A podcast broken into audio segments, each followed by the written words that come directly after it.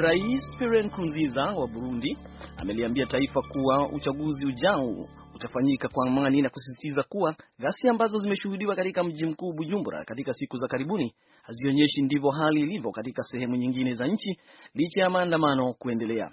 Bwana Nkurunziza alisema haya kwenye televisheni ya taifa Jumatano usiku alipotangaza kuwa uchaguzi wa bunge utacheleweshwa kwa wiki moja hadi Juni tano kutokana na ghasia za karibuni na za kisiasa. Wapinzani wa rais walifanya jaribio la mapinduzi wiki iliyopita wakati akiwa nje ya nchi kuhudhuria mkutano wa kikanda. Jaribio hilo lilishindikana, lakini hali ya taharuki bado imetanda. Mapema leo waandamanaji walipambana na polisi huku wakiwarushia mawe, wakati maafisa walitumia gesi ya kutoa machozi na kufyatua risasi za maonyo hewani.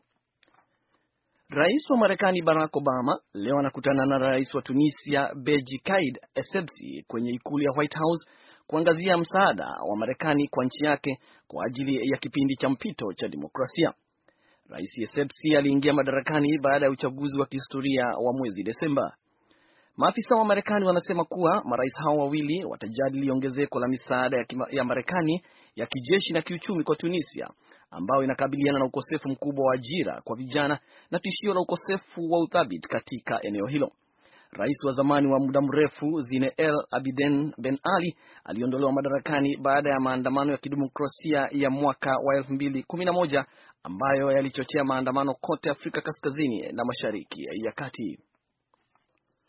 Kundi la Islamic State sasa limeshika udhibiti wa eneo lenye urithi wa Kirumi mjini Palmyra Uh, saa chache baada ya kuteka kutoka mikononi mwa vikosi vya serikali nchini Syria, kulingana na kundi linalofuatilia hali nchini humo.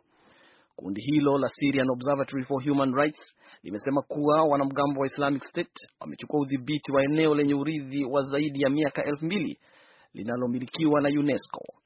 Hadi hivi sasa hakuna taarifa yoyote kuhusu iwapo kuna uharibifu ambao umefanywa, ingawaje kundi la Islamic State lina sifa ya kubomoa maeneo ya kale kama hayo kwa kigezo kuwa siyo ya kidini na hayaendani na maadili ya Kiislamu.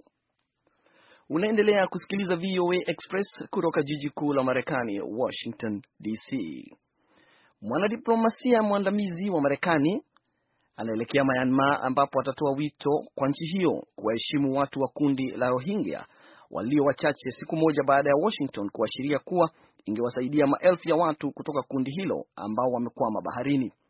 Naibu waziri wa mambo ya nje wa Marekani Antony Blinken amesema atafanya mazungumzo na viongozi wa Myanmar Alhamisi kuhusu kuimarisha hali katika jimbo la Rakhine ili watu wasione kuwa njia iliyobaki ni kuhatarisha maisha yao baharini.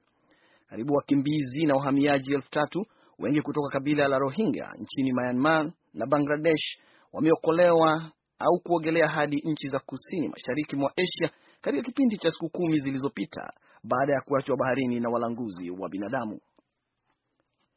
Chancellor wa Ujerumani Angela Merkel amesema kuwa sio jambo la kufikiria kuona kuwa Russia inahudhuria kikao cha mataifa yaliyoendelea kiviwanda duniani wakati ikiendelea kuhusika kwenye mzozo na Ukraine.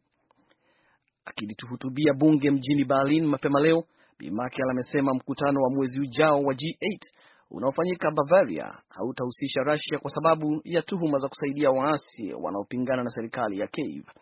Alisema kuwa Russia ilihudhuria kikao hicho awali mjini Vilnius mwaka wa 2013 lakini ilikuwa kabla ya kuchukua peninsula ya Crimea ambayo ni kinyume na sheria za kimataifa. Bi Merkel anatarajiwa kusafiri baadaye hivi, hivi leo kuenda Riga kule Latvia kukutana na viongozi wa Umoja wa Ulaya na wale katika mashariki mwa Ulaya katika mataifa ya Armenia, Azerbaijan, Belarus, Georgia, Moldovia na Ukraine. Na jeshi la majini la China limesema kuwa limetoa onyo mara nane kwa ndege ya kipelelezi ya Marekani iliyokuwa inapita kwenye anga ya visiwa ambavyo Beijing inavitumia kudai eneo linalozozaniwa la South China Sea. Shirika la habari la CNN limesema kuwa ndege ya kisasa ya kijasusi ya jeshi la majini la Marekani ilipita umbali wa mita 4500 karibu na kwenye eneo linalozozaniwa la visiwa vya, vya Spratly vilivyoko kilomita 1000 kutoka ufuo wa China. Maafisa wa Marekani wameelezea wasiwasi wao kutokana na China kujitwalia maeneo saba yaliyoko Spratly ambayo pia yanadaiwa na Ufilipino, Vietnam, Malaysia, Brunei na Taiwan.